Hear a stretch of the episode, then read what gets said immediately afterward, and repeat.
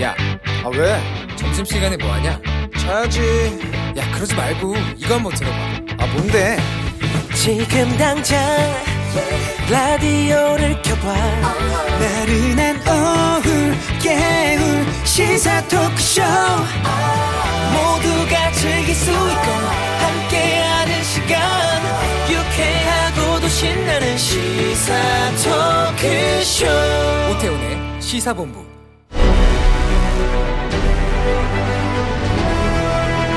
김철민의 본부 뉴스.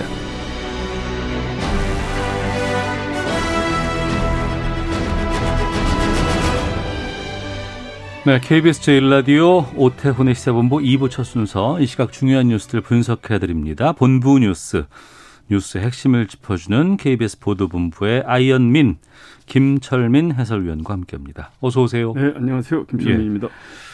아, 주말에도 코로나19 신규 확진자 많이 늘었었는데 예. 오늘은 좀 그래도 200명대로 조금은 좀 나아졌어요. 예, 나흘 만에 다시 200명대로 떨어졌습니다. 예. 오늘은 266명 신규 확진자가 발생을 했고요. 지역 발생이 258명, 해외 유입이 8명. 근데 지역 발생 258명 가운데 202명이 다 수도권에서 나왔습니다. 어. 그래서 수도권 집중률이 76% 정도 되고요. 예.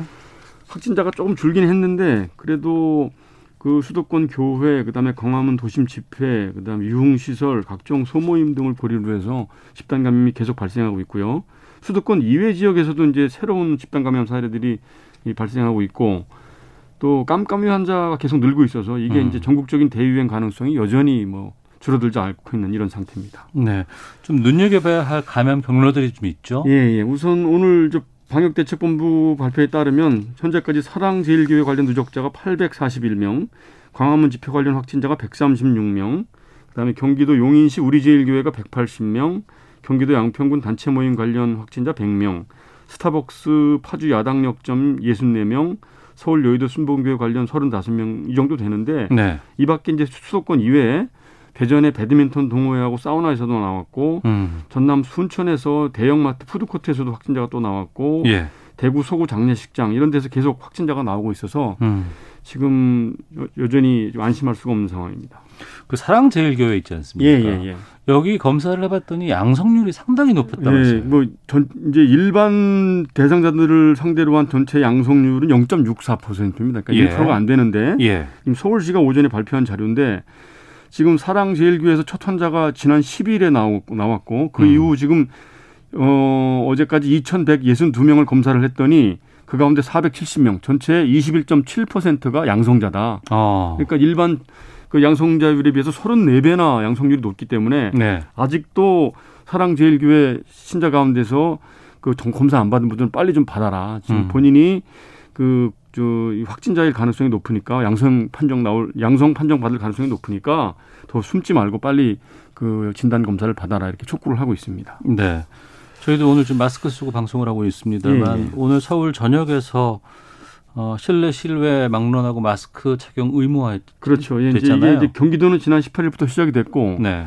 이제 지역의 지자체들 현재 아홉 군데에서 지금 마스크 착용 의무화 조치가 시행이 됐는데 서울은 오늘부터 시행이 됐습니다. 그래서 음. 누구든지 뭐 음식물 먹을 때 빼고는 실내건 실외건 개인 공간을 제외하고는 모든 공간에서 마스크 착용을 의무적으로 해야 됩니다. 그래서 네.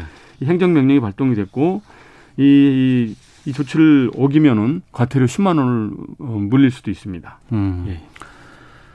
그동안 이게 보통 2월부터 좀 코로나가 서서히 우리에게 많은 문제점들 주고 또 외출 못하게 되고 여러 가지 제약이 많아졌는데 예. 그나마 좀 나아질 줄 알았는데 다시 이게 지금 재확산돼서 걱정인데 유통업계라든가 자영업자들 상당히 힘들겠어요. 예, 그렇습니다. 그 좀 나아지는 듯 싶었는데 그 최근 다시 이제 재확산 조짐이 불면서 지난 주말 사이에 그런 움직임이 이제 실제로 유통업계 매출로 아주 다 그대로 다 표출이 됐습니다. 근데 주말엔 정말 거리에 사람들이 안 계시더라고요. 예, 다들 뭐 자제 외출 자제하시고 예, 집에들 예. 계셨을 텐데 그래서 지난 주말 사이 유통업계가 매출 집계를 해보니까 롯데백화점은 주말 사이에 그 매출이 전년 동기 대비 25% 줄었고 음. 신세계백화점 15%, 현대백화점 12% 줄었거든요.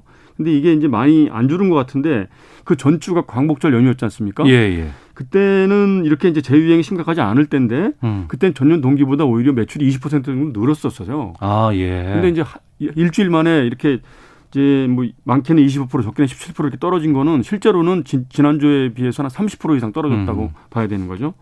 그리고 이제 사람들이 주로 많이 가는 이제 교외에 있는 아울렛들, 대형 아울렛들, 네네. 그다음에 그 쇼핑과 놀이 공간이 겹쳐져 있는 이런 저 복합 쇼핑몰 이런 데 매출이 실제로 이제 많이 떨어졌는데 롯데 아울렛은 보면은 지난 주말에 그 매출이 어, 전주보다 43%, 현대 아울렛은 17%, 그다음에 그 스타필드 여섯 군데는 35%가 떨어졌다고 그럽니다. 음.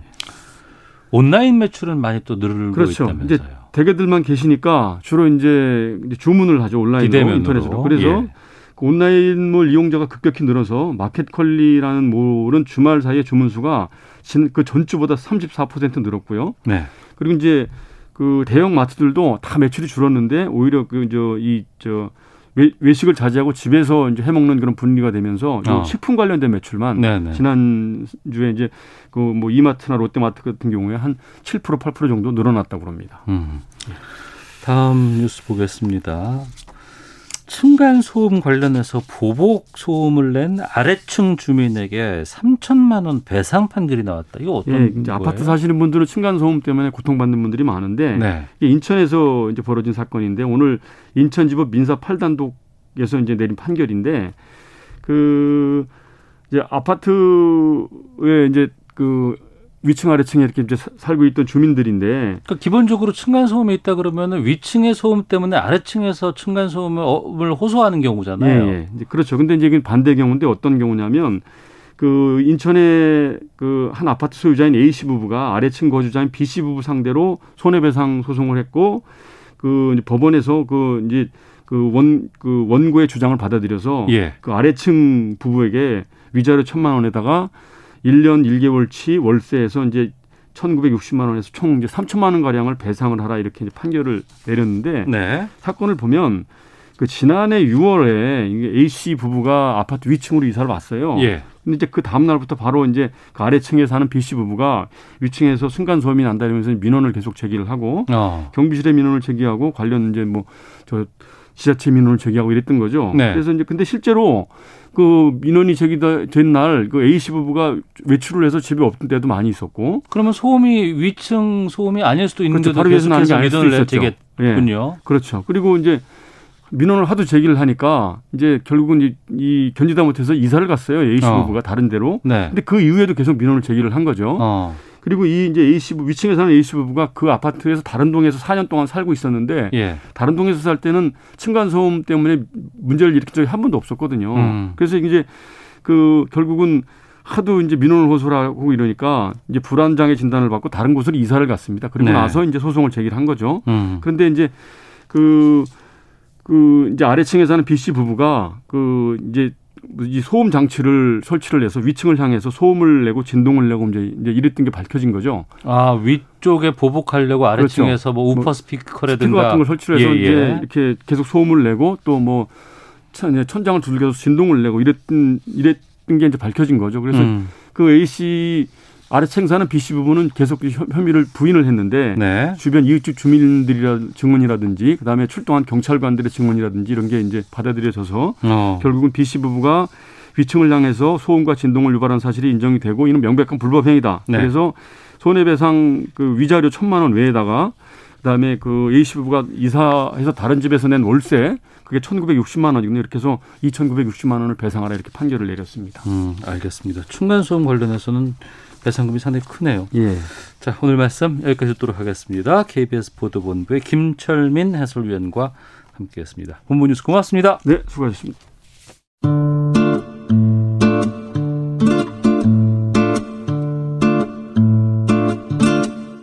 오태훈의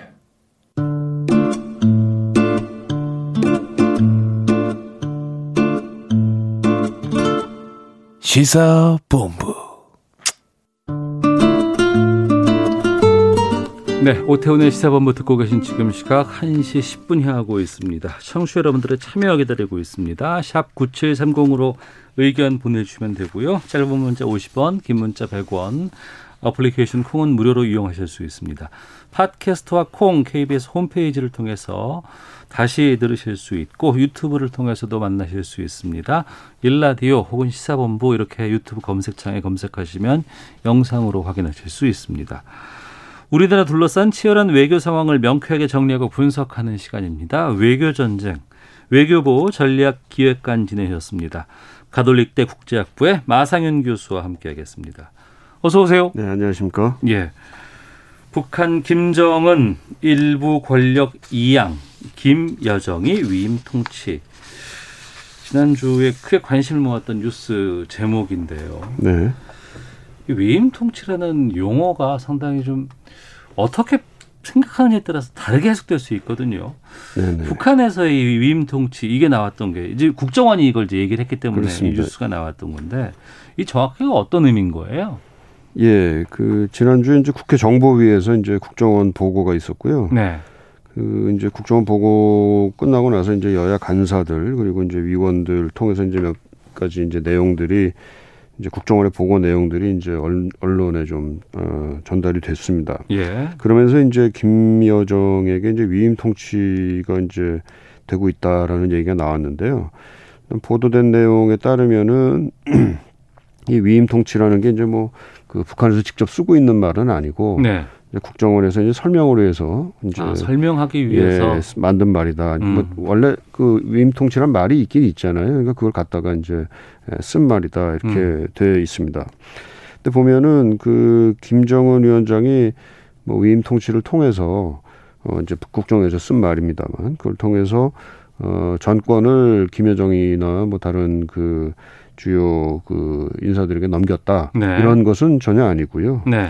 어, 그거보다는 이제 여러 분야, 뭐 대남, 대미, 뭐 경제 분야, 뭐 군사 분야 등등의 분야에 있어서 그 책임과 권한을 김여정 부부장 그리고 몇몇 다른 사람들에게 좀 주고 어. 이 사람들이 좀 더 이제 직접적으로 이제 그 자기가 맡은 분야에 대해서 어, 책임과 권한을 행사할 수 있도록 했다. 그러니까 이제 그 좀 알아서 이 분야를 좀 관리를 해라. 네, 네. 라는 그 차원인 것 같습니다. 어. 지금까지 이제 김정은 위원장이 어떻게 보면 좀 만기 칠남형으로 모든 것을 이제 본인이 결정하고 네. 보고받고 결정하고 뭐 이런 식으로 이제 해왔었는데 그거를 에, 권한을 좀 이제 이양을 하면서 그 다른 사람들이 자신의 명을 받아서 뜻을 음. 받들어서 좀 책임을 지고 어, 해당 분야를 좀 어, 챙길 수 있도록 권한을 좀 분산한 것이다 이렇게 이제 볼 수가 있겠습니다. 그 모든 것을 내가 다 결정하고 내가 다 판단하고 다 했지만 그렇습니다. 예. 그거보다는 이 정도 수준은 당신한테 줄 테니 이 분야만큼은 당신이 적당한 선에서 처리해도 돼라는 것으로 이해를 해도 될까요? 그러, 그렇게 보는 게 맞는 것 같습니다. 그러니까 어. 그뭐 김여정을 포함한 뭐 몇몇 사람들에게 뭐 전권을 줬다 이렇게 하기보다는요. 네. 그 김정은 위원장에게 여전히 이제 보고하고 중요한 그 지침을 받아야 되겠지만 그럼에도 불구하고 이제 뭐 일일이 다 물어가면서 할 수는 없는 것이고 음. 그러한 정도의 이제 권한을 권한과 책임을 이양했다 음. 이렇게 보는 게 맞지 않나 싶습니다. 그러니까 그러면 두 가지로 생각할 수 있을 것 같은데 이게 좀 극단적일 수 있겠습니다만 판단력이 흐려진다거나 아니면은 뭘 잘 모른다거나 아니면 무언가 불안하기 때문에 그냥 그 쫓기듯이 줄 수도 있을 것이고 또 한편으로는 어, 자신감이 없어서 그렇게 넘길 수도 있겠지만 다른 한편으로는 정상국가 수준까지 가고 일정 정도의 권력 장악에 대한 자신감이 있기 때문에 난 이 정도까지는 어, 좀 권한을 좀 내려줘도 좋을 것 같은데라고 볼 수 있을 것 같거든요. 극단적이지만 어떤 쪽인가요? 그러면 어, 후자겠네요. 뭐두 가지 다 측면이 있을 것 같아요. 근데 네. 뭐그 어, 권한을 예를 들어서 분산시켰다가 예. 그것이 자신의 권, 권력 자체를 만약에 그 어, 송두리째 어. 그 뒤엎는 그런 결과가 조금이라도 예상이 된다면 절대로 그렇게 하지는 않겠죠. 어. 뭐 그런 차원에서 보면은 김정은 위원장의 그 어, 권력은 여전히 상당히 이제 공고하다. 어. 이렇게 볼 수 있다고 생각하고요. 예. 다시 말해서 이제 조금이라도 그런 권력의 위임 뭐 음. 내지는 이양이 어, 자신의 권력 자체에 대한 그 도전이 될 거다라는 생각을 안 하기 때문에 네. 뭐그 정도의 그 권력 어, 위임은 뭐 가능하지 않았나 이렇게 생각이 됩니다. 또 음. 그 북한의 체제 특성이 사실은 그 어, 최고 지도자가 절대적인 권력을 행사한다는 거거든요. 네. 그러니까 그 전제를 과연 이것이 그 흔드는 것이냐, 그 지금 국정원에서 얘기하는 위임 통치라는 게 뭐 그런 것 같지는 일단 않다 이렇게 음. 아마 얘기를 하는 게 맞을 것 같습니다. 알겠습니다. 그런데 그 배경에 대해서 국정원이 이렇게 설명을 했습니다. 김정은 위원장이 9년간 통치를 하면서 통치 스트레스가 많이 높아졌는데 이것도 줄이는 차원이다. 이렇게 얘기를 하다 보니까 마치 이 스트레스라는 표현 때문에 네. 지난번에 있었던 그 건강 이상설 있지 않습니까? 네 네. 이게 다시 등장하고 있거든요. 이건 어떻게 보십니까? 글쎄 뭐그 전에 우리 이 프로에서 이제 그 어, 김정은 위원장의 건강 이상설 관련해서도 얘기를 그때 드렸던 것 같은데 네. 그 아직 뭐 젊은 나이기 때문에 음. 그 당장 무슨 뭐 유고설이 나온다거나 그러기는 좀 어렵지 않나 네. 생각이 드는데요. 뭐 그렇다고 해서 이제 그 지금 뭐 체중이나 음. 뭐 여러 가지 이제 뭐 흡연 등등 뭐 여러 가지 이제 상태를 보게 되면 네. 그 지금의 연령대에서 봐서는 조금 건강을 좀 조심해야 될 필요가 있는 것 같고요. 음. 그런 차원에서 보면 장기적으로 좀 건강도 관리해야 되고 그것을 위한 뭐 업무라든지 뭐 스트레스 이런 것도 좀 줄일 필요는 사실 없지 않다고 봅니다. 근데 네. 그 스트레스가 9년 동안 통치를 통해서 많이 늘었다고 하는데 그 자리가 지금 뭐 김정은 위원장이 지금 어 있는 자리가 어 굉장히 스트레스 스트레스를 많이 받을 수밖에 없을 겁니다. 뭐 일단 대내적으로도 그렇고 네. 대외적인 환경도 그렇고 자기가 뜻하는 대로 잘 안 되고 있고요. 음. 또그 뭐 말하자면은 그 어, 경제적으로도 굉장히 성공적인 어, 나라를 좀 만들고 싶고 또 네.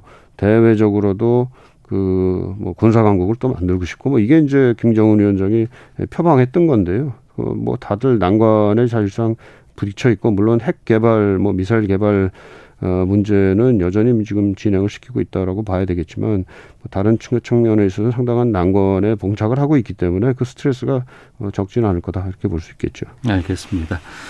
자, 외교 전쟁 가톨릭대 국제학부 마상현 교수와 함께 말씀 나누고 있습니다.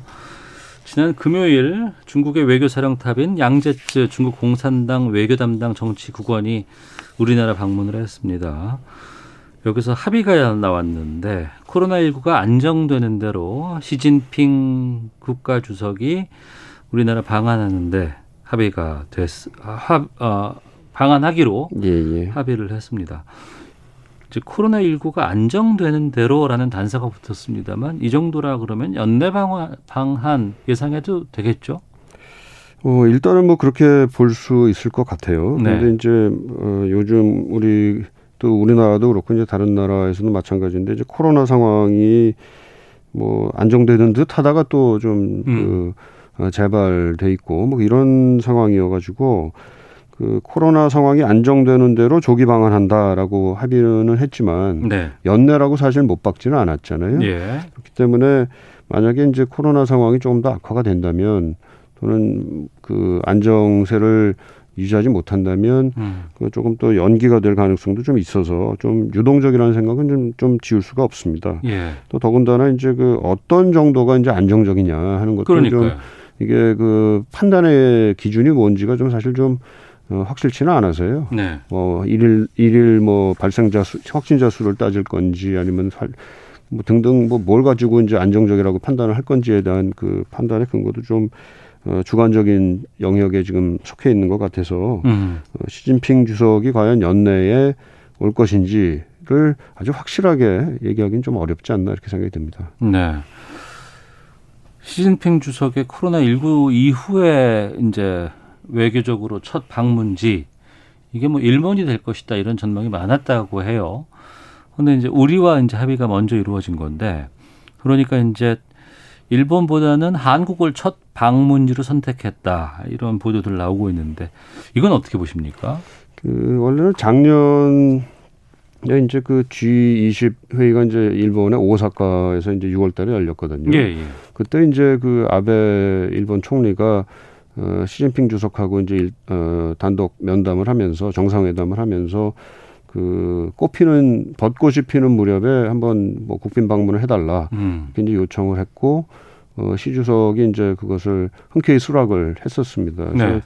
그 그래서 이제 원래는 금년 올해 한 뭐 벚꽃이 일본에 피는 한 4월 경에 그 시 주석이 일본을 방한하지 않겠나 이런 이제 예상이 있었고요. 네. 어뭐 그 일본 바, 일본을 방문한 다음에 이제 돌아오는 길에 한국을 올 수 있겠다. 아, 이제 방일 이후에 이제 방한까지도 이제 그 전망이 되는 상황이었고 이제 그런 계획이 실제로 있었다고 생각을 합니다. 근데 네. 그 코로나 사태가 이제 금년도 들어가지고 아주 걷잡을 수 없는 상황으로 어, 빠지게 되면서 그 계획이 이제 일단 무산이 됐고요. 또 더군다나 이제 그 일본하고 이제 중국하고 관계도 사실 좀 애매한데 작년까지만 해도 이제 일본이 중국과의 관계를 상당히 이제 의욕적으로 개선하려는 어. 그런 움직임이 있었습니다. 예. 또 그 중국도 이제 일본과의 관계 개선에 대해서 상당히 또 적극적이었고요. 특히 이제 경제적인 차원에서. 근데 에, 최근 들어서는 이제 어, 미국하고 중국 간의 그, 그 대립이 상당히 이제 격화되는 가운데 있고 일본은 그 상황에서 이제 아주 뭐 적극적으로 아주 뭐 드러내고 어, 이 미국의 그 어, 입장을 어, 표명하고, 아니, 그러니까 지, 지지하는 표, 입장을 표명하고 또 미국을 돕는 그런 입장을 취하고 있어서 상대적으로 이제 작년이나 재작년에 비해 본다면은 에, 중국과 일본 간의 관계가 썩 좋지 않은 음. 상황으로 일단 들어와 있습니다. 그 네. 상황에서 이제 그시 주석이 이제 일본에 가겠다라는 그 계획은 뭐 거의 이제 없어지는 것 같이 지금 돼 있는 상황이고요. 그런 속에서 지금 한국을 에, 방, 방한하겠다라는 그런 일단의 합의가 뭐 그 시기를 지금 못 박은 건 아닙니다만 일단의 합의가 이제 나온 겁니다. 네.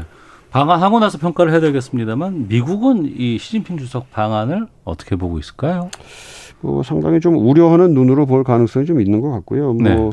뭐, 그, 일본도 이제 자꾸 이제 그런 얘기를 미국에 가서 하고 또 미국 내에서도 그런 의견들이 종종 있습니다만은 이제 중국 경사론이라고 그래가지고 한국은 어, 결국은 이제 중국 편이 되지 않겠느냐 뭐 이런 그 어, 의견들이 미국 내에 심심치 않게 있습니다. 어. 그렇기 때문에 이번 그, 어, 뭐, 아직 그 방한이 완전히 결정된 것도 아니고 시기도 언제, 언제가 될지 잘 모르겠습니다만은 그 양제츠가 한국에 온 것과 관련해 가지고 그런 그 중국 경사론이 다시 한번 유포가 될 그런 어, 뭐 가능성도 어, 전혀 배제할 수는 없을 것 같고요. 네. 물론 이제 그 한국과의 그 외교 관계를 잘 아는 뭐 전문가 그룹이나 쪽에서는 그 이런 중국 경사론이 뭐 이렇게 완전히 그 사실이라고 보지는 않습니다. 뭐 우리 입장이라는 게 꼭 그런 것도 아니고요. 그렇지만은 그렇죠. 그럼에도 불구하고 어 한국이 좀 더 이제 미국의 동맹국으로서 뭔가 어 역할을 좀 해줬으면 하는 그런 기대가 있다라는 것을 우리가 또 부정하기도 어렵습니다. 알겠습니다. 하나만 더 여쭤볼게요. 네. 러시아의 푸틴 대통령의 정적 중 한 명으로 알려진 야권 운동가 알렉세이 나발리가 공항에서 차를 마신 뒤에 갑자기 중태에 빠진 네. 사건입니다. 근데 푸틴 대통령에게 정적으로 있거나 반대를 한다거나 뭐 이렇게 좀 투쟁하는 사람들이 갑자기 뭐 족살 뭐 설이라든가 사망하는 일이 꽤 있었어요. 이건 어떻게 되는 거예요? 어, 일단 가장 대표적인 게 뭐 요번 그 나발리도 그렇습니다만 2015년에 네. 에, 보리스 nem초프라는 이제 야권 지도자가 있었는데 이분이 이제 모스크바에서 이제 에, 뭐 총기 음. 에, 테러를 당해서 이제 암살이 되는 경우가 있었고요. 어, 어떻게 보면 이제 정치인으로서는 그 뒤에 이제 올해에 이 나발리가 그 홍차를 공항에서 마신 다음에 갑자기 이제 그 중태에 빠져서 지금 이제 거의 이제 어, 의식불명 상태에 빠져 있어서 독살로 이제 사실상 이제 그 뭐 아직 뭐 증명을 할 수는 없지만 그런 네. 걸로 이제 추정이 되고 있는데요. 그게 이제 야권 지도자 특히 이제 유명한 그 어, 지명도가 높은 야권 지도자들이 에, 5년의 텀을 두고 지금 어, 암살이 되는 그런 상황이 있어서 그 상당히 이제 우려를 국제적인 우려를 낳고 있습니다. 음. 이거 아마 또 이것은 그 지금 푸틴 대통령이 사실상 2000년부터 그 권좌에 올라 있는데요. 네.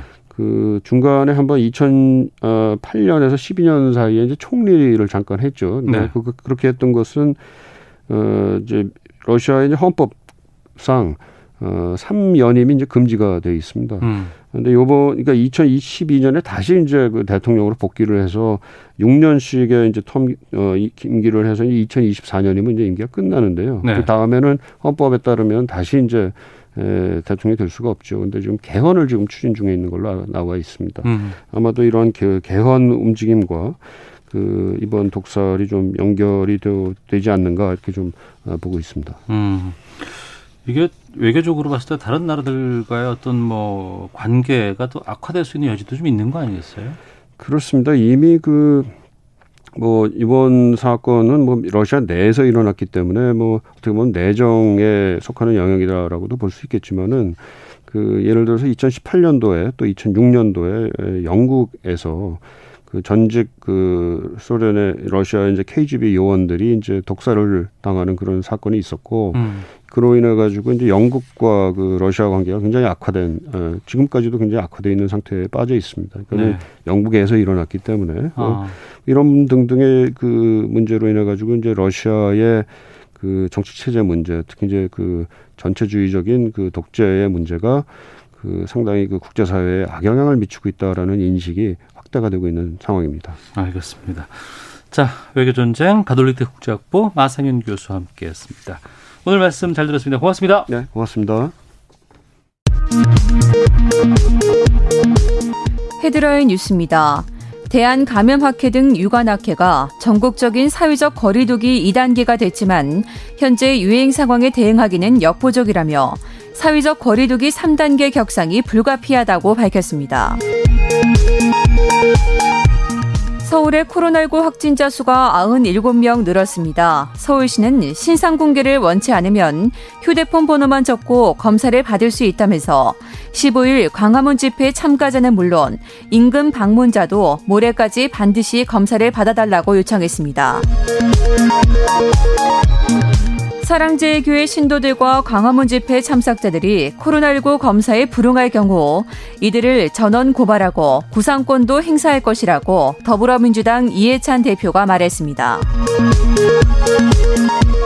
미래통합당이 코로나19 재확산은 정부의 방역 실책 때문이라고 일제히 비판했습니다. 정부가 소비 진작을 위해 숙박 여행 할인 쿠폰을 배포하고 8월 17일을 임시 공휴일로 지정했던 것이 코로나19 확산을 불러왔다는 주장입니다. 정치권에서 이뤄지고 있는 2차 재난지원금 지급 방안에 대해 홍담기 경제부총리는 이번 주까지 상황을 보고 추후 판단하자면서도 2차로 지급한다면 1차 때와 같은 형태로 이뤄지긴 어렵다고 말했습니다. 지금까지 헤드라인 뉴스 정원 나였습니다. 이어서 기상청의 송소진 씨 연결합니다. 미세먼지와 날씨 정보입니다. 공기는 대체로 깨끗한데 호흡기와 눈에 해로운 오존 농도가 높아진 곳이 많습니다. 오늘 경기 남부와 충남, 경상남북도와 전남 지역을 중심으로 오존 농도가 나쁨이 예상돼 주의하셔야겠습니다. 한편 지금 전국 대부분 지방에 폭염특보가 발효 중입니다. 한낮 기온이 대구 34도, 광주 33도, 서울 31도까지 올라 무덥겠고요. 오늘 전국이 대체로 맑겠지만 대기가 불안정해서 오후부터 밤 사이에 내륙 곳곳에는 소나기가 내릴 전망입니다. 제주도는 오늘부터 태풍의 간접 영향으로 비가 오겠고 내일 밤에는 남해안에도 비가 시작되겠습니다. 모레 수요일부터 글피 목요일 사이에는 전국이 태풍의 직접 영향권에 들어 매우 강한 비바람이 몰아칠 전망입니다. 현재 서울의 기온은 30.8도입니다. 미세먼지와 날씨 정보였습니다. 이어서 이 시각 교통 상황을 KBS 교통정보센터 김민희 씨가 전해드립니다.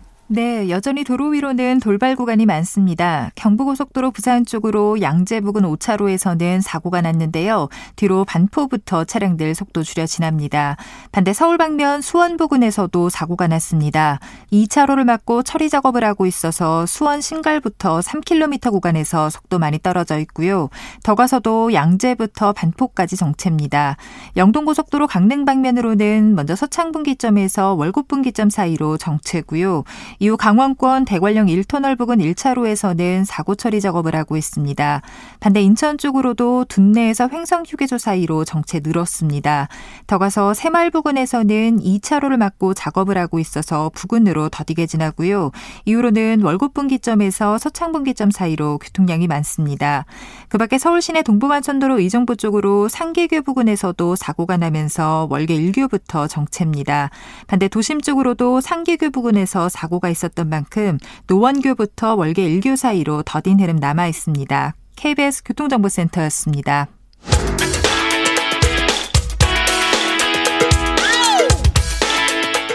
오태훈의 시사본부는 여러분의 소중한 의견을 기다립니다. 짧은 문자 50원, 긴 문자 100원의 정보 이용료가 되는 샵 9730, 우물정 9730번으로 문자 보내주십시오. KBS 라디오 앱 콩은 무료입니다. KBS 라디오 오태훈의 시사본부. 지금 여러분은 대한민국 라디오 유일의 점심 시사 프로그램을 듣고 계십니다. 네, 주말 동안의 이슈를 정리하고 이번 주에 가장 눈여겨볼 소식들 살펴보는 시간입니다. 시사 구말리 시작하겠습니다. 문화일보의 이현종 논설위원 자리하셨습니다. 안녕하십니까? 네, 안녕하세요. 예, 오마이뉴스의 박정호 기자 나오셨습니다. 안녕하십니까? 안녕하십니까? 예. 자, 코로나19 재확산되고 있습니다. 아, 정치권에서 취약계층 보호하고 내수시장 살리자 이렇게 해서 2차 재난지원금 추진해야 한다는 목소리들 또 의견들 나오고 있습니다. 지난번에 1차 재난지원금은 전 국민에게 어, 지급이 됐고 그로 인해서 한 5월부터 서서히 좀 경기가 좀 살아난다라는 상황이 됐는데 이게 다시 지금 재확산 번지면서 2차 재난지원금에 대한 얘기들을 나오고 있는데 어떻게 보고 계세요? 글쎄요, 이게 지금 당정청이 어, 회의를 했는데 일단 결론을 못 본 것 같습니다. 예, 예. 어, 왜 그러냐면 일단 이게 지금 과연 재난지원금이 어, 실제로 효과가 있는 것인가에 대한 이제 문제에서부터 음. 어, 특히 또 이게 이제 어느 것까지 지급할 것인가. 네. 일단 우리가 1차는 전 국민을 상대로 해서 했지 않습니까? 예. 당초에 기획재정부 같은 경우는 이제 50% 음. 안을 이야기를 하다가 네네. 70%로 상향을 했다가 이제 당에서 100% 요구를 해서 결국 했는데 한 14조 원 넘게 이제 들어갔죠. 어. 어, 근데 실제로 이제 분석을 해보면 1차 때 전 가구한테 뿌린 게 어, 실제로 소비로 이어지는 거는 어, 전월 동기, 전년 동기 대비 비해서 오히려 떨어졌다는 분석이에요. 그건 음. 뭐냐 하면 저소득층들 같은 경우는 그 적극적으로 소비를 하지 않았다는 거죠. 네. 그러니까 뭐냐면 이제 정말 생필품만 쓰고 나머지 돈은 거의 저축해 뒀다라는 음. 거거든요.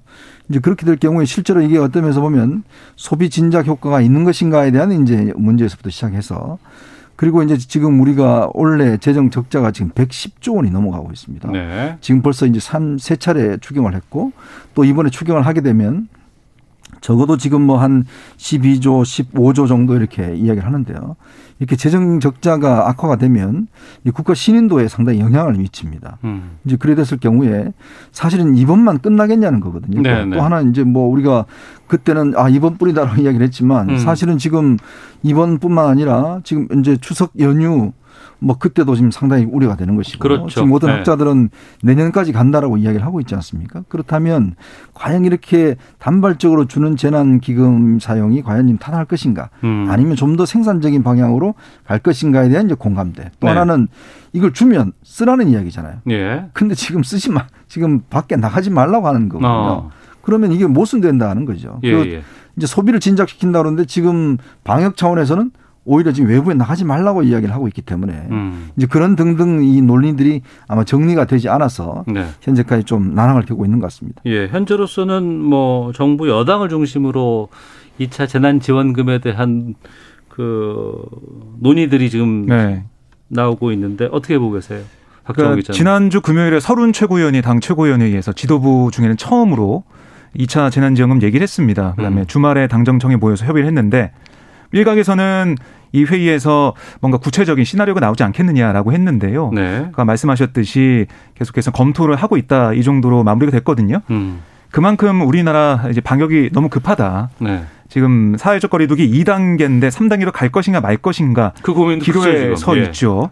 그러니까 이런 부분들 방역이 어느 단계까지 갈지 음. 만약에 3단계까지 간다고 하면 그럼 지금 말씀하신 대로 뭔가 재난지원금을 뭐 쿠폰이나 이런 걸로 주기에는 쉽지가 않죠. 네. 왜냐하면은 나갈 수가 없는데 음. 그런 거 포함해서 방역에 초점을 맞춰서 방역이 어떻게 될 것이냐 우리나라 그 확진자 수가 어떻게 변해갈 것이냐 이거 좀 지켜보고 네. 결정을 해보자 아, 이렇게 좀 결론을 내리고 있다라고 볼 수가 있고요. 어. 그러니까 앞으로 좀 유동적이라 볼 수가 있습니다. 네, 그 네. 뭐 지급 대상이나 지원 규모 이런 것들 방식 이런 것들은 코로나19 상황이 어떻게 되느냐에 따라서 음. 좀 변하지 않을까 생각합니다. 그러니까 지금 코로나19 재확산이 안정되고 있는 상황이 아니기 때문에 네. 선 방역 먼저 하고 그 이후에 뭐 논의를 하건 뭐 아니면 다시 검토를 하건 지금 그런 방향으로 지금 말씀해 주시는 것 같은데 그 1차 때도 그런 얘기들이 있었어요. 정말 다 지급해 줘야 되는 것이냐 아니면은 좀 어려운 분들 위주로 좀 해야 되느냐 이런 얘기들 참 많이 있었는데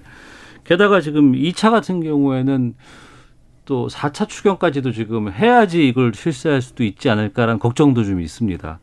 그런데 하위 50%만 지급하자라는 주장도 있고 한번 또 받아본 경험이 있기 때문에 이재명 씨 같은 경우는 전 국민 지급하자는 주장이 좀 맞서고 있다면서요? 네. 일단 이게 이제 어 지난번 1차에 이제 어, 해보니까 실제로 이제 그 한 5분이 예를 들어서 상위 소득 이제 50% 20% 같은 경우에 이게 어떤 면에서 보면 크게 어떤 이 유용하지가 않았다는 거거든요. 그러니까 뭐냐면 실제로 이 코로나 사태를 겪으면서 주변에 보시면 알겠지만 가장 피해를 보는 층이 알바층이라든지 그다음에 이제 저소득층이라든지 네, 네. 어려운 또 분들이죠. 비정규직이라든지 예, 예. 이분들은 당장 지금 해고가 됩니다. 이제 그럴 경우에 긴급하게 생활 자금이 없는데 그러면 지난번에 1차 때 기획재정부 이야기했듯이 50% 정도 같은 경우는 이미 이제 기재부에서 명단을 갖고 있어요. 음. 그러면 이런 분들한테 오히려 두 번을 주는 게 네, 훨씬 효과가 있지 않는가. 음. 어떤 사회적인 어저이 이 안전망 차원이라도 굳이 지금 필요 없는 분들한테 주는 게 뭐가 필요가 있겠냐는 거거든요. 네. 근데 당시에는 선거 때문에 사실은 선관위 사무총장도 선거 때 효과를 봤다라고 이야기를 했지 않습니까? 음. 결국 물론 그때는 선거 때문에 여당이 그렇게 해서 뭐 효과를 봤다고 하지만 그러나 지금은 또 다르거든요. 선거가 이제 앞으로 없습니다. 내년 4월까지는. 자, 그러면 지금 차원에서는 제가 아까 말씀드렸듯이 이 위기가 이번만 오겠냐는 거예요. 예. 또올 수 있다는 거거든요. 음. 그러면 우리가 안전망 차원에서 최소한 어떤 면 사회적으로 약자들한테 어떤 면에서 보면 많이 지급하는 그다음에 수차례 지급하는 저는 그런 게 타당하리라고 봅니다. 이게 뭐 지금 어 저번에 줬는데 왜 안 줬냐 이런 어떤 국민적 인식을 생각하기 이전에 음. 이거는 굉장히 긴급한 문제예요. 네. 그런 사회적 갈등은 어떤 면에서 보면 좀 감내를 해야 되고 어. 실제로 긴급한 분들한테 필요하게끔 지급하는 게 저는 중요하다고 봅니다. 예. 그런 차원에서 보자면 이재명 지사의 주장은 저는 좀 동의할 수는 없어요. 어. 그런 면에서 본다면 오히려 저 두 번, 세 번을 하더라도 좀 더 저속도에 지급해야 된다. 저는 그런 생각입니다. 여의도 파- 예, 분위기는 어때요? 어, 그러니까 뭐 서른 최고위원 제가 만나봤을 때는 전 국민 다 해야 된다라고 얘기를 하더라고요. 음. 근데 진성준 의원이나 뭐 이현웅 의원 같은 경우는 예, 취약계층 위주로 줘야 된다. 네. 이렇게 얘기하면서 민주당 내에서 좀 갈리고 있습니다. 어. 이것도 아직 정리가 안 되고 있기 때문에 당정청도 결론을 못 내는 그런 부분도 있는데 네.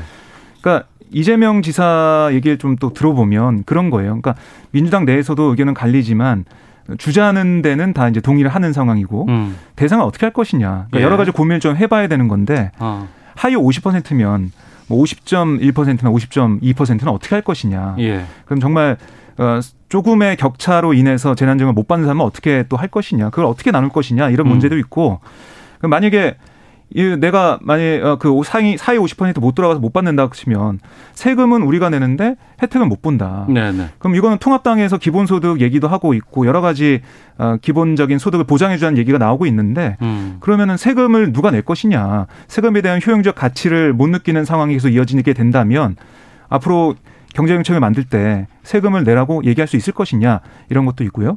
그리고 이게 지급을 할 때 어, 기간을 정해서 네. 아니면은 그리고 재래시장에만 쓸 수 있는 아니면 음. 어디 마트에서나 어느 가게에서만 동네에서만 쓸 수 있는 그런 식으로 한정돼서 이번에는 확실하게 하게 된다면 네. 그건 다 소비로 들어가게 되거든요. 어. 그러니까 선순환을 꺼내낼 수 있는 경제 정책이 되기 때문에 이거는 뭐 국민을 몇 퍼센트 몇 퍼센트 나누는 것보다 전 국민 지급하는 게 좋다 이런 얘기도 나오고 있습니다. 음. 그 재난지원금 관련해서 청취자들 의견이 많이 들어와서 요거 좀 소개해드리고 지금 이 방역 관련 쪽으로 좀 넘어가 보겠습니다. 신용숙님은 자영업자입니다. 지금 너무 힘듭니다. 2차 지원금 필요합니다. 근근히 버티던 자영업자들 이제 진짜 위기입니다. 4867님은 지난 재원 재난지원금 대부분 카드 포인트로 줬기 때문에 저축은 못했습니다. 생필품 사는데 썼죠. 큰 도움 됐습니다. 5317님 역시 자영업 하신다고 하는데 지난 재난지원금 주었던 것으로 그나마 지금까지 버텨왔습니다. 2781님은 주는 것은 신중하게 생각해야 합니다. 결국 다 세금입니다. 준다고 하더라도 빈곤층만 주는 것이 맞다고 생각합니다. 라는 의견 주셨습니다. 주말 사이에 사랑제일교회 압수수색이 있었습니다. 경찰과 서울시 압수물 분석하면서 이 감염병 예방법 위반 여부 또 검사받지 않은 교인 없는지 등을 파악하고 있다고 하는데 아, 지금 이쪽 사랑제일교회 관련된 상황들 좀 살펴보도록 하겠습니다. 지금 어떤 수사가 지금 이루어지는 거예요? 음, 일단 지금 이제 그 신도들 명단을 아마 지난 이제 그 확보를 한 것 같아요. 네. 어, 지금 특히 이제 사랑제일교회 같은 경우는 이제 이 검사를 받은 분들의 확진율이 다른 데에 비해서 거의 한 10배 가량 높아요. 그러니까요. 굉장히 예, 높습니다. 20%는 넘는다고 예, 하더라고요. 그건 뭐냐면 그 집단 내에서 어, 굉장히 밀접 접촉이 있었고 네. 어떤 서로 간의 여러 가지 집회나 이런 걸 통해서 굉장히 확산됐다라는 이야기거든요. 음. 그럼 뭐냐면 이분들이 사실은 주변에만 거주하면 괜찮은데 이게 전국적으로 거주하고 있단 말이죠. 네네. 그러면 이것의 확산율이 예전 신천지 교인들보다도 더 빠를 수가 있다는 거거든요. 그래서 이제 당국이 좀 서둘러서 압수수색을 한 것 같아요. 근데 이제 문제는 처음에 신천지 아니, 이 사랑제일교회가 제출했던 명단이 한 900명 정도 되는데 그 중에서 한 반 정도는 연락이 안 되거나 아닌다 네. 그러거나 이게 어. 정확치가 않다는 거죠. 그러면 지금 본인들 주장에 따르면 신도들이 한 뭐 4천 명, 5천 명 된다고 하는데 그럼 이게 숫자도 맞지 않지 않습니까? 음. 일단 그거 확인하는 것이고 또 그 중에서 그러면 8.15 집, 저 집회 때 나가신 분들 이런 분들이 누가 나갔는지 실제로 이제 이런 분들이 어떤 면에서 보면 그 검사를 범위 내에 들어오면 는 괜찮은데 그렇지 않는 범위에 들어오면 정말 이게 N차 감염이 확산이 될 수가 있거든요. 어디서 네. 어떻게 됐는지 모를 수 있는 감염들이 있을 수가 있습니다. 음. 사실 지금 뭐 전체 중에서 물론 지역 감염이 상당수가 많긴 하지만 그래도 굉장히 폭발적으로 증가하는 게 이제 사랑제일교회이기 때문에 네. 여기 신도들을 빨리 확인을 해서 그분들을 검사를 맡기 위해서 지금 뭐 이미 그 시- 신도들 저 자녀들 손자들까지 다 감염된 사례가 나왔어요. 아이고.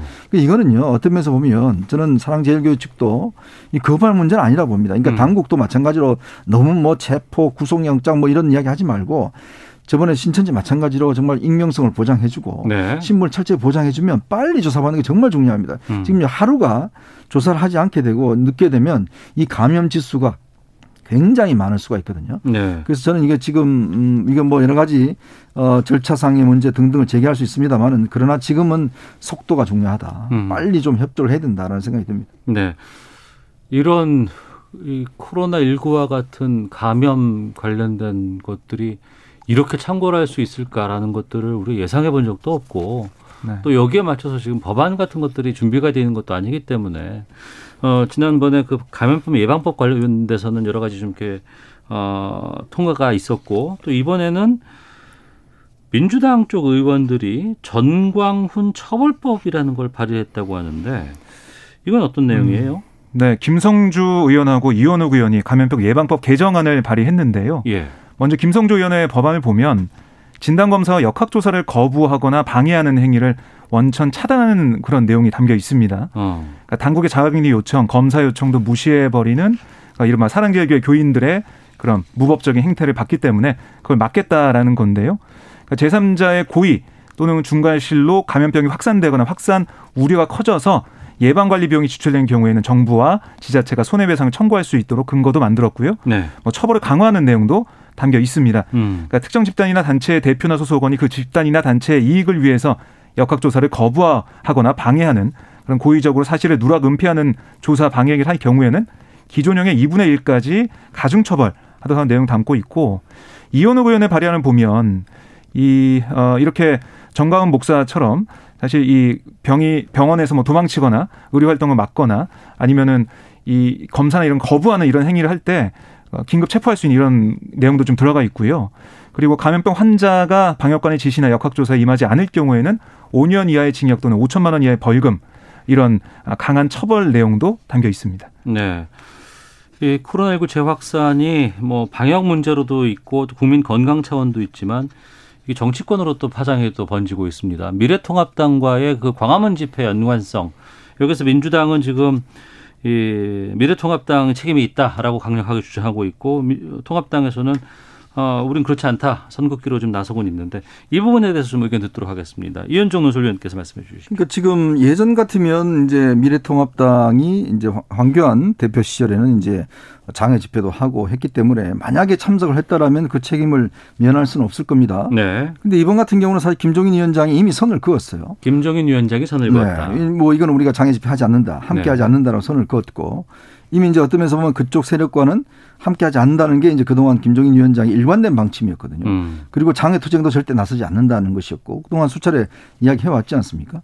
뭐 의원 개개인은 몇 명은 참가할 수가 있을 겁니다. 전직 의원도 마찬가지고. 근데 이걸 지금 통합당이 다 책임져라라고 하는 거는 이건 너무 무리한 거 아닌가 하는 생각이 음. 듭니다. 아니, 네. 통합당이 뭐 어디 추천을 했습니까? 뭘 했습니까?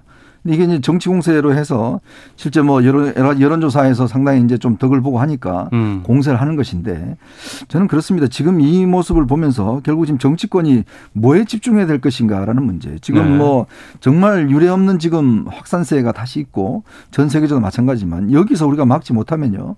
어떤 면에서 굉장히 힘들어질 수가 있습니다. 3단계는 우리가 한 번도 시행해 본 적이 없거든요. 그러면 정말 이게 셧다운이에요. 그냥 꼼짝없이 집에서 있어야 되는 상황이니까 저는 그래서 지금 이런 것보다는 정부가 좀 더 방역에 집중할 수 있도록 또 방역에 협조하지 않는 사람들에게는 좀 더 강하게 이야기를 해서 협조할 수 있도록 하는 그런 분위기 조성이 필요하지. 음. 이게 지금 여론조사에 조금 뭐 그동안 뒤져서 좀 뒤집어졌다고 해서 이런 걸 어떤 또 타이밍을 노려서 하는 것. 지금 통합당 같은 경우는 뭐 지금 함께 하겠다는 이야기도 없고 더군다나 지금 어 정강훈 목사에 대해서 강경하게 처벌해야 된다는 이야기가 통합당 내에서 나오고 있지 않습니까? 네. 그리고 또 제가 보니까 지금 대통령하고 정상회담, 저 영- 영수회담이 하려고 했던 것도 지금 대충 흐지부지 된 것 같아요. 음. 이제 그것도 그렇고 이 뭐 상황이 좀 바뀌었다고 해서 여당이 이렇게 바뀌면 되는가라는 또 그런 생각도 듭니다. 통합당 분위기는 어떻습니까? 민주당이요.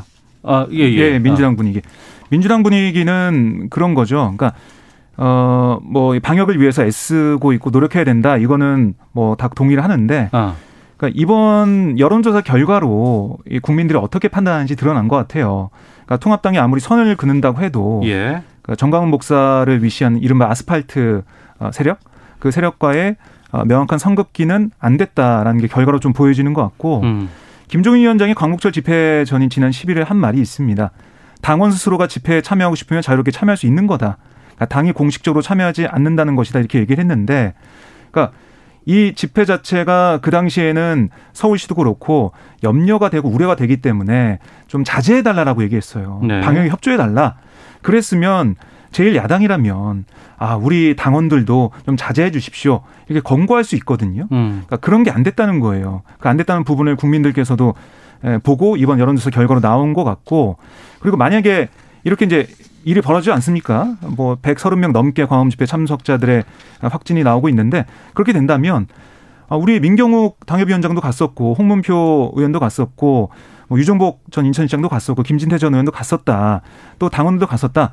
거기에 대해서 어, 우리가 챙기지 못한 것에 대해서 사과한다. 어. 그리고 그분들은 빨리 검사를 받아달라. 네, 네. 주위에 검사받는 사람이 있으면은 좀 권고해달라. 음. 이렇게 하는 게 방역에 협조하는 모습이 아닐까. 이게 여론에 드러나, 드러나고 있다. 이렇게 판단을 할 수가 있겠습니다. 알겠습니다. 오는 29일 이번 주 토요일입니다. 민주당 전당대회를 치릅니다. 어, 여러 가지 우여곡절이 있었고 또 이낙연 당대표 후보는 자가격리 중이기 때문에 제대로 치러질 수 있을까 미룰 수도 있지 않나라는 얘기들이 있었습니다만 지금으로서는 예정대로 진행되고 있는 것으로 알고 있고 오늘부터 권리당원들의 온라인 투표가 시작된다고 들었습니다. 지금 어떻게 보세요? 뭐 일단 참 이게 전당대회를 하는지 안 하는지도 모르게 예, 예. 사실은 지금 뭐 특히 이낙연 후보가 지금 자가격리되어 있는 상황에서 그냥 온라인으로만 선거 운동을 음. 하다 보니 이게 참 어, 전당대회 원래 이거 컨벤션 효과라는 게 있거든요. 그렇죠. 예, 예. 열리면 컨벤션 또 효과를 지역을 통해서 돌면서 쫙 그렇죠. 이렇게 해서 세몰이를 해서 서울까지 와야 되는데 정치라는 게 사실은 어떤 면에서 보면 좀 분위기고 네. 또 그에 따라서 어떤 길을 받아서 어떤 이게 좀 어, 이 상승세를 타는 것인데 지금 같은 경우 보면 그냥 29일 날 그냥 새로운 지도부를 선택한다는 그 이상 또 어떤 한편으로 보면 이제 변화된 환경에서 또 우리가 새로운 정치 실험을 하고 있지 않는가. 음. 사실은 뭐 이건 여야를 뭐 지금 사실 미국 대선도 똑같은 상황이지 않습니까? 네. 미국 대선에 지금 대통령 출마 선언을 전부 다 그냥 랜선으로 하는 수밖에 없는 그런 상황이기 때문에 음. 우리도 똑같은 지금 현실을 겪고 있고 이제 문제는 이제 앞으로 어 이런 새로운 지도부가 이제 구성이 되면 어 아마 변화된 상황들 지금 사실은 뭐 총선 이후에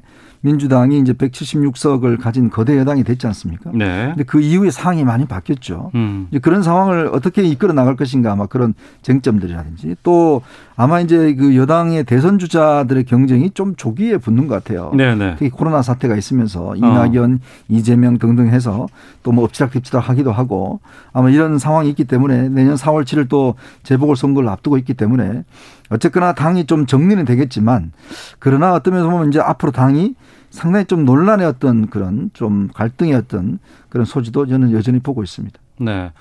그 말씀해 주셨던 컨벤션 효과라는 걸 볼 수 없는 상황이고 거기다가 뭐 사람들을 모을 수 있는 그런 입장도 아니기 때문에 네. 뭐 온라인으로 뭐 네. 해야 되고 하지만 그게 뭐 잘뭐 피부로 좀 와닿는 건 아닌 것 같은데 현재 분위기는 어떻습니까?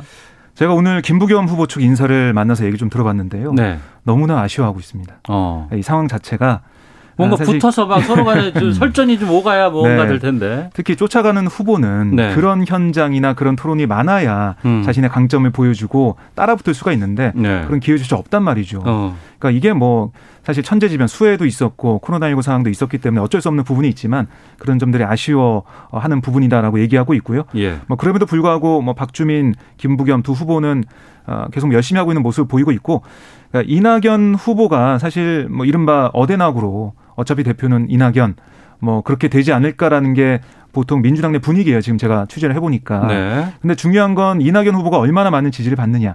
그 중에서도 또 김부겸 후보가 얼마만큼 의미 있는 선전하느냐. 거기에 따라서 앞으로의 정치 행보도 아, 조금 달라질 걸로 보이는데 음. 그게 아마 주목거리지 지금 현재 분위기로는 대세가 바뀌긴 쉽지 않다라는 네. 게 중론입니다. 어. 그리고 지난주와 또 이번 주와의 또 다른 점들은 뭐 코로나가 재확산되고 여러 가지 부분들도 있, 지만또 하나는 당 지지율이라든가 국정 수행에 대한 여론들이 좀 많이 바뀌고 있다는 부분이에요. 이 부분에 대해서 말씀 나누고 마치도록 하겠습니다. 이현정 논설께서 네. 먼저 좀 말씀해 뭐 주시죠. 역대 정치권을 보면 전쟁 중에는 사실은 집권 여당이 인기를 얻게 돼 있습니다. 음. 우리가 아시겠지만 2차 세계대전 때 처칠이 어 당연히 그 국민적 지지를 받다가 전쟁 끝나자마자 낙선했거든요. 네. 이제 그건 뭐냐면 결국은 어, 국민들이 위기 중에는 사실은 집권 여당을 밀어주고 대통령을 밀어주는 그런 심리들이 작동을 합니다. 음. 이제 그런저런 상황이라 보고 이제 문제는 이 상황 자체를 어떤 면에서 보면 아 이게 우리 다 계속 지지하는 거다라고 착각하거나 어. 우리 이렇게 할 오만하게 할 경우에 네. 그 다음에 올 수 있는 위기를 지금 극복하기 힘들다는 것이거든요. 지금 왜 떨어졌겠습니까? 부동산 문제라든지 등등 많은 지금 오만한 모습이라든지 이런 게 있지 않습니까? 이게 아 아니다 이게 국민 우리 지지하는 모양이다라고 착각을 하면 음. 저는 곧 위기는 또 닥칠 수 있다. 네. 그렇기 때문에 좀 이런 부분들은 아마 여당이 아, 이번 기회에 좀 지지율 좋을 때 뭔가 바꾸는 모습을 보여주지 않을까라는 생각이 듭니다. 네, 박정호 기자는요. 예, 민주당에서도 아마 그 부분을 잘 알고 있는 것 같아요. 코로나19 때문에 지지율이 오르는다라고 판단하고 있기 때문에 아마 그 말씀하신 대로 부동산 문제나 여러 가지 민생 문제를 어떻게 처리할까 고심하고 있는 걸 보이고 이낙연 후보 같은 경우도 그 문제를 잘 들여다보겠다라고 얘기하고 있습니다. 그리고 한 가지 통합당 얘기를 잠깐 하자면 통합당이 그 정부의 방역 실패했다라고 지적하면서 예. 어, 주장을 했는데요. 사실 방역은 정부가 혼자 한 게 아니라 국민들 같이 했거든요. 음. 통합당이 그걸 지지 지적함으로써 오히려 통합당한테는 마이너스가 됐다. 음. 국민들한테 국민들이 방역을 잘못 못- 잘 못했다 이렇게 지적하는 셈이 돼서 그거는 패착이 아닌가 그런 생각이 들었습니다. 통합당의 정책적인 변화라든가 최근의 상황에 대해서 통합당의 어떤 입장이라든가 이걸 좀 돌파할 수 있는 그런 것들이 좀 필요하지 않나 싶기도 저는 하거든요. 어떤 면에서 보면 이제 통합당이 이번에 사실은 이제 그, 어, 아주 강경한 보수 그룹 네. 여기가 좀 선을 그은 거. 아, 그 예, 하나 예. 상당히 좀 어떤 면에서 보면 앞으로 여러 가지 대선이나 이런 데 있어서 조금 시한폭탄을 제거했다는 측면이 있는 것 같아요. 음. 또 하나는 호남에 대한 지지율이 계속 높아지고 있다는 거죠. 호남이요. 그렇죠. 왜냐하면 저이 김종인 위원장이 지금 지난번에 광주 5.18 묘역을 가서 무릎을 꿇은 이후에 지금 호남 지지율이 상당히 오르고 있는 상황입니다. 음. 이제 그런 걸로 보면 아무래도 이제 이런 거에 대한 이제 하나씩 하나씩 내관을 좀 제거해 나가는 것 같아요. 네. 그리고 여러 가지 어떤 그 이 당 내에서 일어날 수 있는 리더십의 문제라든지 정리를 해가기 때문에 음.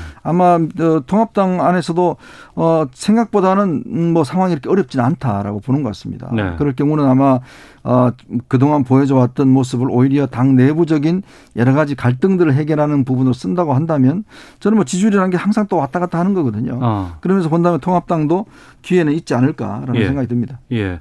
민주당에서는 지난번에 그 김종인 비대위원장이 정원경 질병관리본부장 네. 면담했다는 것 이거를 상당히 많이 공격하고 있더라고요. 예, 에, 뭐 개개 의원별로 또 비판을 많이 했었는데요. 어. 그러니까 지금 그 정은경 본부장이 항상 바쁠 때인데 음. 거기 가서 꼭 만나야 되겠느냐 음. 그런 얘기를 하고 있는 거고 사진 찍기용이다 이런 비판을 좀 하고 있습니다. 네. 개인적으로 사진을 보니까 정은경 본부장이 다소곳이 두 손을 모으고 김종인 음. 비대위원장 옆에 서 있는 모습을 보면서 좀 어 이거는 아닌 것 같다는 생각도 좀 들긴 했는데요. 네. 그러니까 이 정부와 그러니까 정부가 잘못해서 아, 방향이 좀 잘못됐다. 그러니까 그거를 부각하려고 간 거 아니겠습니까? 어. 질본, 그러니까 전문가들의 말을 들었어야 되는데 그게 안 됐다라는 걸 얘기하러 갔는데 사실 정경 본부장이 정부에 속해 있잖아요. 예. 그게 사실 앞뒤가 안 맞는 그런 부분인데 그걸 위해서 갔다는 게좀 음. 이해가 안 가는 부분입니다. 네. 그 논란은 좀 또 지켜보도록 하겠습니다. 시사구말리 마치겠습니다. 두 분 말씀 잘 들었습니다. 고맙습니다. 고맙습니다. 예. 고맙습니다. 오태훈의 시사본부 마치겠습니다. 안녕히 계십시오.